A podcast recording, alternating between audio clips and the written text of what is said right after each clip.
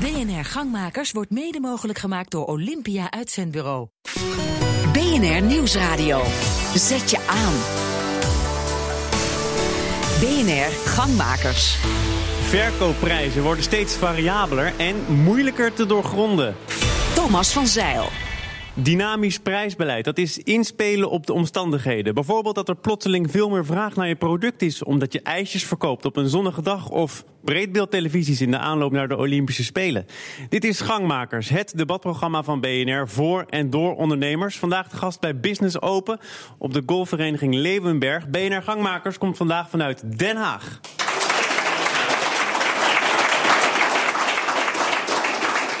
In de online verkoop van reizen en tickets zijn we er al aan gewend. De techniek zijpelt nu ook de winkel in en artikelprijzen op het schap kunnen zichtbaar worden gemaakt op digitale displaytjes. Hoe lang nog voordat de vaste verkoopprijs tot het verleden behoort? Laten we de principes van dynamisch prijzen eens verkennen. Als eerste stelling bespreken we in BNR Gangmakers. De klant is klaar voor dynamische prijzen. Gasten, eens of oneens? En dan begin ik bij Arnold Kuiper van Ortec Consultancy, Retail en Pricing Specialist. Eens of oneens? Oneens. Harry Bel, expert innovatie bij InRetail, de branchevereniging voor alle non-food retail. Oneens.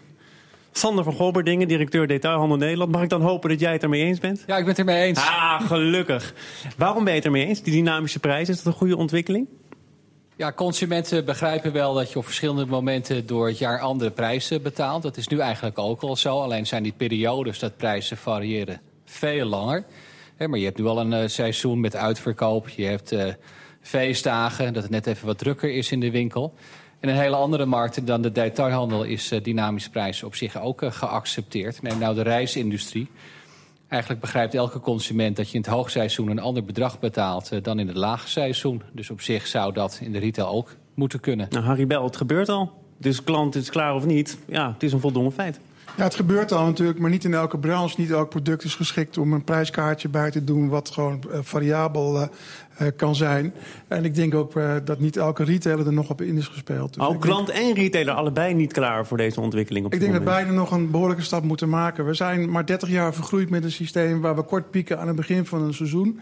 En daarna gaan we al vrij snel afprijzen. En daar zijn we heel afhankelijk van geworden. En ik denk dat dynamisch prijzen slim zou zijn... maar daar ben je niet zomaar 1, 2, 3 uit. Dat kost tijd. Arnoud Kuiper, ik las van jou een artikel waarin je zegt... nou, het is nog net niet de heilige graal, maar het kan wel heel veel betekenen. Dynamisch prijzen, en dan ben je het niet eens met deze stelling. Nou, ik ben het er niet mee eens, omdat uh, in heel veel uh, uh, retailsectoren klanten daar nog heel erg aan moeten wennen. aan de andere kant, ja, klanten moeten echt wel die kant op. Um, en dat is een kwestie van tijd dat het ook in ja, andere sectoren dan in de luchtvaart, dus ook in alle retailsectoren, door gaat komen. dus het, ze zijn er mogelijk nu nog niet klaar voor, maar ja, ze zullen wel moeten. En ja. Stapje voor stapje gaat het echt die kant op. Sander, zijn ze er nou wel of niet klaar voor? Jij, jij hebt een vurig pleidooi van het gebeurt al, ze zijn er klaar voor, het is al in ontwikkeling. En hier hoor je nu toch, ja, in andere sectoren zou het wel eens moeilijk kunnen zijn. Ja, ze zijn er absoluut uh, klaar voor. Want consumenten stappen vaak zelf uh, de winkel binnen.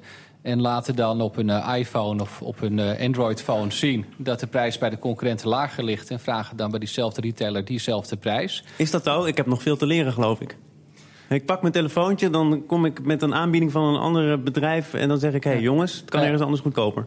Nou, door die transparantie in de markt, die geldt uh, natuurlijk niet alleen voor de consument, maar die geldt ook voor de retailer. Re dus retailers die speuren zelf ook het internet af, kijken bij concurrenten in de winkel zelf. Die doen het eigenlijk al sinds jaar en dag.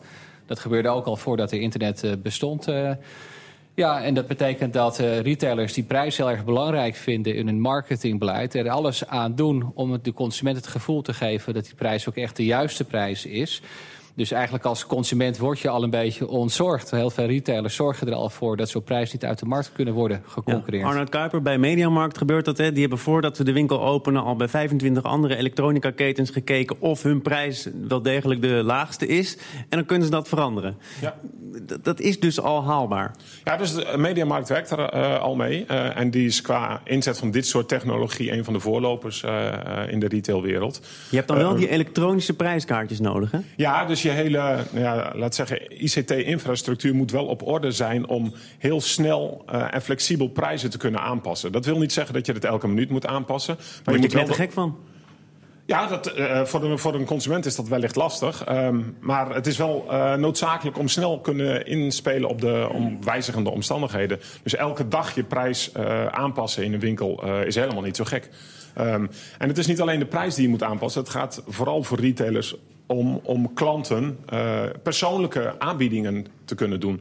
Dus dat hoeft alleen niet op dat prijskaartje in de winkel te zijn. Het kan best wel zijn dat als je in een winkel loopt... dat je op je telefoon uh, een persoonlijke aanbieding krijgt... voor dat product waar je op dat moment in de winkel voor staat. Ja. Harry Bel, jij zei net, de retail is er zelf ook nog niet klaar voor. Maar als je dit zo hoort, dan zijn we toch al tamelijk ver gevorderd.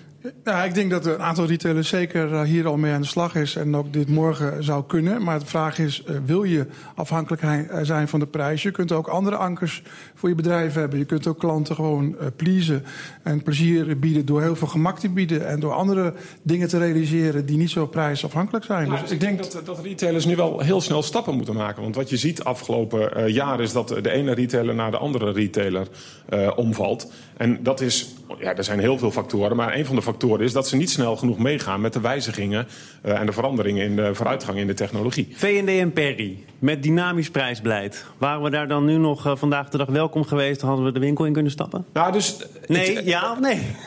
ja, dus ik denk dat het had geholpen om langer te kunnen overleven. Het gaat vooral voor, uh, voor retailers om, ja, net als Darwin zei, survival of the fittest. Je moet je aanpassen aan de omstandigheden. En retailers die zich niet aanpassen aan de omstandigheden, die zullen het heel erg zwaar gaan krijgen. Sander, ja, je moet dingen... snel, oh, Harry? Ja, je moet snel en wendbaar zijn, maar je moet vooral ook denk ik heel goed nadenken voor wie uh, bied ik welke producten aan. Dus je moet ook in je retailmodel heel goed gaan nadenken in welke prijsperceptie bij de klant wil je bekend raken. En uiteindelijk moet je daarop gaan richten. Ja, dus maar daar zal iedereen mee aanbod, eens zijn? Een aan, beter aanbod en minder aanbod uh, is de totaliteit. Zal ook zorgen voor minder prijsreductie. Maar die uh, retailketens die in zwaar weer zitten, of er al niet meer zijn, hadden die baat gehad bij uh, dynamisch prijzen? Nou, voor een deel, maar niet significant. Daar geloof ik niet in. Sander? Nee, het is een illusie dat het bij de consument alleen maar om prijzen zou gaan. Het gaat natuurlijk ook om het aanbod. Heb je bijzondere merken of heb je juist hele gangbare merken? Um, heb je ook een, een goed aanbod op het juiste moment? Hè? Beschikbaarheid speelt een rol. Uh, weet je ook goed wie je klanten zijn? Retail is eigenlijk een heel complex uh, vak. Het is niet alleen een kwestie van het kost 1 euro of één dubbeltje en dan ga ik wel centjes uh, verdienen. Dus het is een heel veelzijdig aspect. Wat moet je weten van klanten voordat je goed dynamisch prijsbeleid kunt lanceren? Je moet, een koopgedrag moet je in kaart brengen. En dat geldt voor elke productgroep en elke aanbieder. Hij heeft een andere customer journey. En op het moment dat jij de journey kent, je weet wanneer mensen gevoelig zijn voor bepaalde dingen. Of wanneer ze producten nodig hebben, dan wordt het een stuk makkelijker. Weten bedrijven dat voldoende? Ik denk het niet. Oh, nee, ik denk dat er een enorme nee, Moet allemaal bij langs Arnoud Kuiper van Ortec? Nou, dat lijkt me wel. Want een van de, dus je wil het gedrag en de bereidheid van klanten om te betalen, dat wil je doorgronden. En wat heb je daarvoor nodig? Ja, heel veel data. Die data is beschikbaar. Alleen retailers zijn nog niet zover dat ze de juiste conclusies uit die data trekken. Dus hele goede data analytics is nu wel uh, essentieel ja, om zit die op een stappen te berg kunnen informatie, maar ze doen er nog onvoldoende mee. Ja, ja het, het, is alleen gewoon platte data in plaats van snappen wat een klant wil. En als je, als je je klanten snapt, want in retail begint het toch bij de klant. Als je je klant snapt, kan je daarop inspelen. En prijs is daar één van de dingen bij. Ja. Um, als je toegaat naar dat dynamisch prijzen, hè, en we hebben het voorbeeld van die ijsjesverkoper op een warme dag. Zou die dan die ijsjes op een warme dag duurder of juist goedkoper moeten maken? Ja, in principe zouden die duurder kunnen maken. Of minder goedkoop, als je het wat positiever formuleert. Kijk, op het moment dat er veel vraag is naar een product, dan kan je ook iets doen met de prijs. Dus op zich een heel normaal fenomeen. Als iets populair is en er veel vraag is, ja, dan gaat de prijs wellicht omhoog. Maar dat kan natuurlijk alleen als er een vergelijkbaar uh, niet al te veel concurrentie is.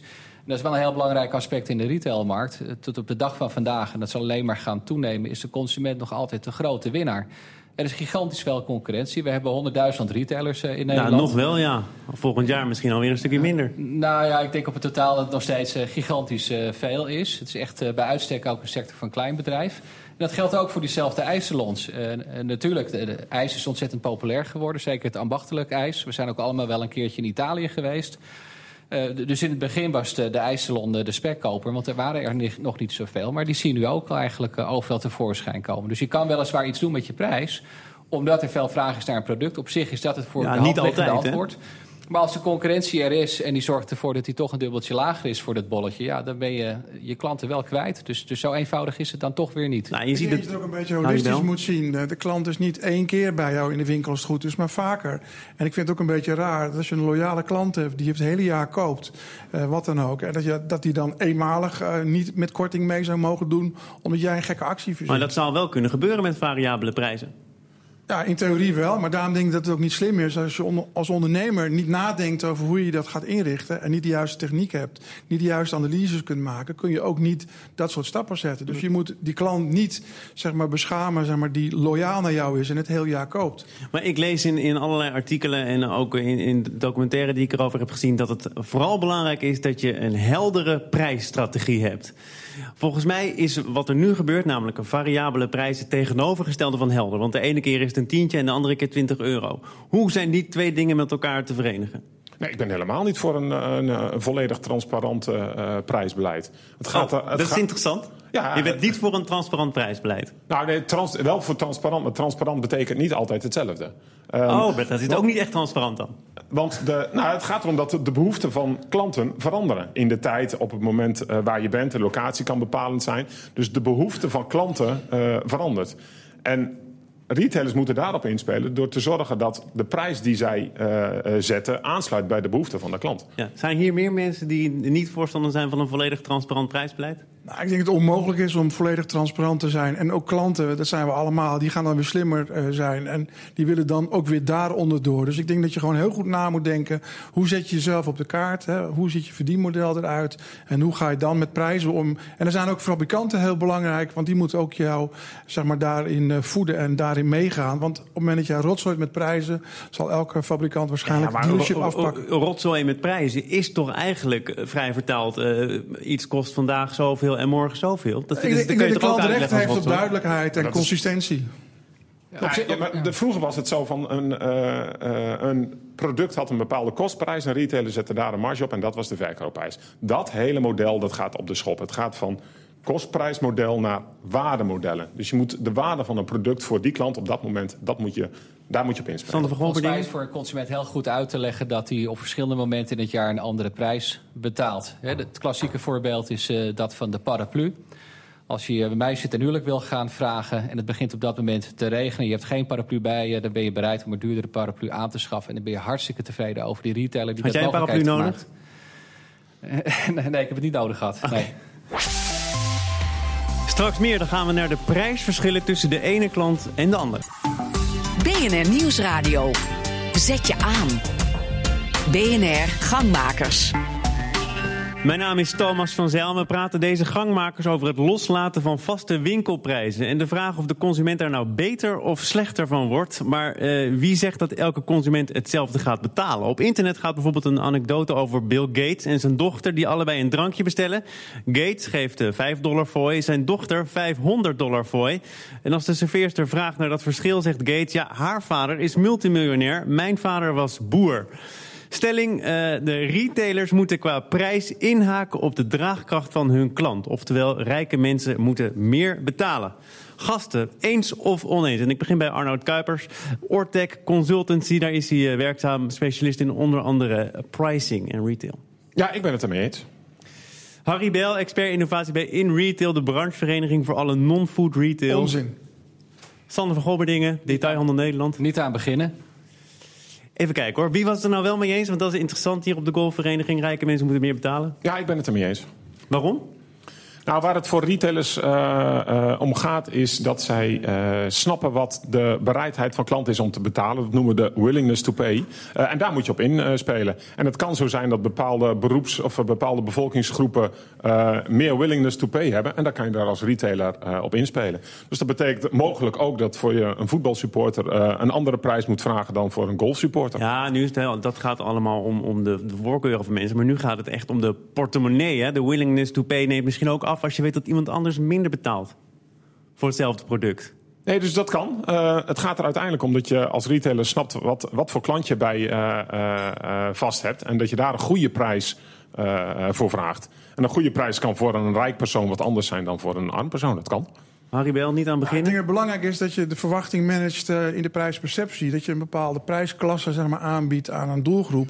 Maar ik denk dat het gewoon eh, onzin is. In oude marketing zou je zeggen, die heeft geld. Maar sommige mensen sparen heel lang omdat ze hun hobby zeg maar, eh, willen uitoefenen. En daar hebben ze heel veel geld voor over. Misschien een kleine uitzondering dat ik het wel mee eens ben. Ja, als je kan uitleggen dat je producten hebt voor studenten.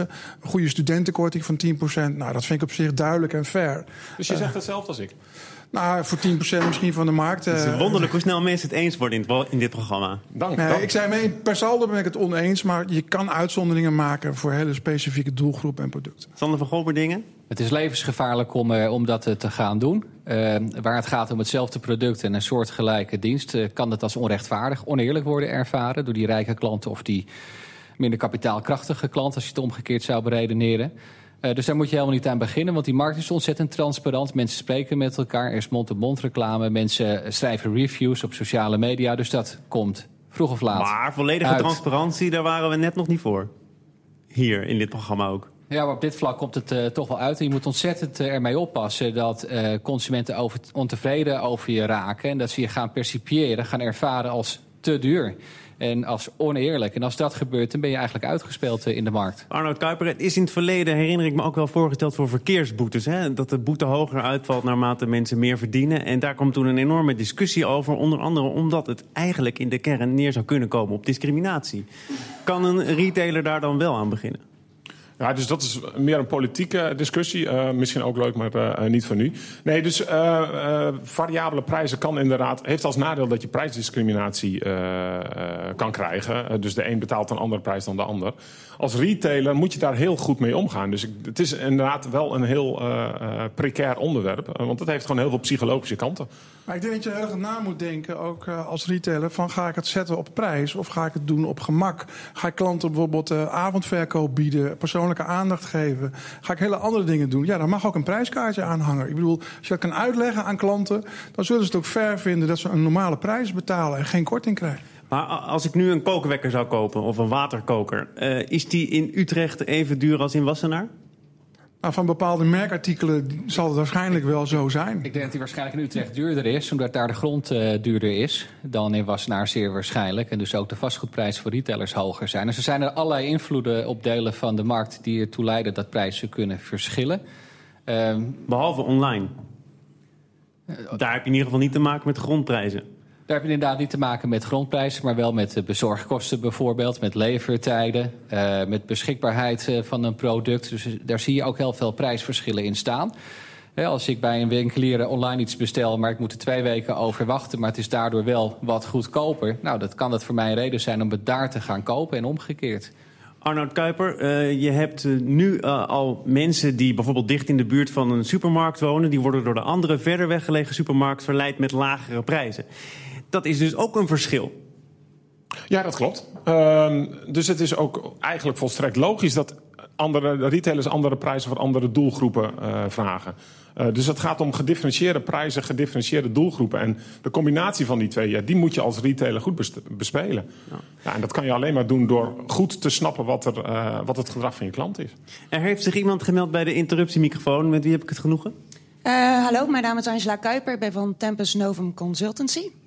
Ja, dat klinkt alvast indrukwekkend. Uh, dat is zeker. Wij maken risicomanagement rendabel.nl. Uh, Ook gelukt. Dan nu de vraag. de vraag. Jullie hebben het over prijsverschillen en over uh, hoe retailers daar zich uh, op moeten aanpassen. Is het niet zo dat zij een beleid erop kunnen voeren voor het risico te lopen of te vermijden? Dat zij over de kop gaan als zij niet meegaan met de prijzen van hun concurrenten. Ja. Op het moment dat jij loyaal bent naar je producent, kan hij je misschien wel helpen met marge en kan hij je helpen met afprijzen. Waar alleen klanten, denk ik, uh, uh, belangrijk dat die uh, uniformiteit voelen. En als het maatwerk wordt, moet dat ook kunnen. He, dus techniek moet misschien wat meer omarmd worden, want al die borden met van voorprijzen, ook online, dat werkt ook niet. Ga maar eens proberen reis te boeken. Je wordt knettergek. Al die verschillende prijzen, dat schept ook geen vertrouwen. Dus uiteindelijk denk ik, wil je zeg maar, met klanten zeg maar, een beter aanbod voor een goede prijs, dan moet je denk ik heel erg met je fabrikanten gaan praten. En dan kan je ook risico uh, samen gaan delen. Wil je echt die klant optimaal bedienen, dan is het natuurlijk ook nodig, dat hebben we al besproken, dat je heel veel van die klant weet. Denken jullie dat er nog een grens zit aan hoeveel de klant uh, bewust of onbewust wil prijsgeven in ruil voor een goede service, Sander? Nou, mensen hebben natuurlijk altijd uh, ook, om de, ook de behoefte om tot op zekere hoogte anoniem te blijven. Hè? dus in die zin denk ik niet dat je altijd alles wil prijsgeven. Maar als jij behoefte hebt aan een bepaald product, een bepaalde dienst... dan is het toch geen enkel probleem om je maten bijvoorbeeld door te geven. Dat gebeurt ook heel gemakkelijk. Uh, mensen zijn denk ik wel wat gevoeliger waar het gaat om uh, besteding. Hè. Hoeveel hebben mensen in de portemonnee? Hè. Dus uh, enquêtes waarin wordt gevraagd naar wat iemands inkomen is... dan zie je vaak dat die vraag niet wordt beantwoord. Dus daar zit nog wel wat, wat aversie. Maar we hadden het net over maar... meer betalen door mensen die meer te besteden hebben. Weten ketens dat van hun klanten of ze veel te besteden hebben, ja of nee? Dat weten de meeste ketens wel. Je kan heel goed klantgroepen, klantenprofielen opstellen. Uh, dus als, iemand het surf, als je als bedrijf het surfgedrag van, uh, van iemand volgt, dan kan je daar heel veel uit afleiden. Dus als ja. iemand uh, op een site heeft gezeten om golfclubs te ja, kopen. Maar daar zeg je ik nogal denk, wat. Ik denk dat klanten. Wij hebben vorig jaar heel groot onderzoek gedaan naar klantgedrag. En daar komt ook uit dat vijf, zes bedrijven mogen alles van klanten weten.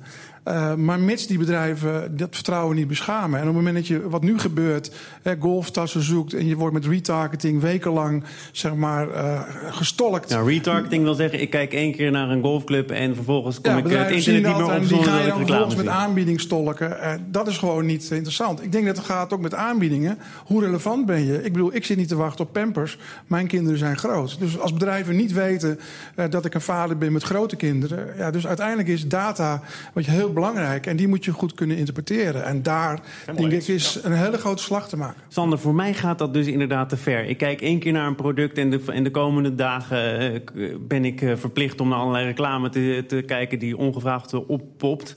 Is dat inderdaad een irritatie, een ergernis voor veel mensen? En moeten ketens, retailers daar echt mee oppassen? Reclame kan van oudsher ergernis oproepen. Maar diezelfde ergernis leidt er vaak ook toe dat je naamsbekendheid genereert. Hè? Ja, dus maar nu weet je dat die reclame er, er komt omdat ik ergens op een site ben geweest. Dan denk ja. ik, ja, sorry, het is mijn site, het is mijn computer. Ik zit hier gewoon. Ja, je kan natuurlijk wel weer worden afgestraft door diezelfde consument. Dat is ook, ook zo fantastisch aan die Nederlandse markt die wij kennen. Als je dat uh, op de verkeerde manier in zou zetten en het leidt tot te veel ergernis, dan jaag jouw klanten weg. Ja, en dan zie je vroeg of laat uh, je, je merknaam aangetast worden en dus ook je omzet achteruit lopen. Dus ik denk dat er voldoende mechanismen in de markt zitten om dat te corrigeren. Maar het, je kan natuurlijk nooit uitsluiten dat je een keer wordt benaderd voor een aanbieding waar je niet op zit te wachten. Dat is eigenlijk al van, van alle tijden. Ja, maar ook een aanbieding waar ik wel op zit te wachten, die komt dan toch vaak op, op tamelijk ondergrondelijke wijze tot mij. Omdat ik één keer op een site ben geweest. Dat is toch fijn voor jou? Want dan ah, heb heel fijn. een hele mooie aanbieding ah, gekregen. Ja. Want uiteindelijk van dit hele spel van, uh, van promoties en prijzen, ja, de consument die uh, spint er garen bij. Ik denk dat de consument ook zit te wachten op just in time. Gewoon. Uh, bij de interruptiemicrofoon heeft zich gemeld de heer... Jan-Willem de Rauw. Met de vraag. Uh, um, het maakt eigenlijk niet zo heel veel uit wat je als retailer voor prijs hanteert. Want uh, er is zoiets als prijsvergelijker. En uh, klanten gaan volgens mij sowieso allerlei prijzen met elkaar vergelijken... voordat ze ergens uh, iets aanschaffen. Dat merk je ook. je zijn, er zijn wel die mensen die kopen het ene artikel bij de Aldi... en het volgende artikel kopen ze bij de Jumbo... omdat het daar weer goedkoper is. Uh, mensen zoeken hun eigen weg wel daarin. Ja. Harry, jij zegt eigenlijk prijs is niet dat, zo belangrijk, hè? Ja, dat, dat heb ik gezegd. Maar wat antwoord op uw vraag. Uh, ik denk dat het uh, in sommige branches heel lastig en ondoorgrondelijk is. Omdat daar niet gestandaardiseerd gewerkt wordt met dezelfde barcodes. Dan kan je helemaal geen producten vergelijken. Dus bij televisies en bij grote producten die allemaal met dezelfde barcodes werken. De EAN-codes van GS1. Daar is het inderdaad makkelijk.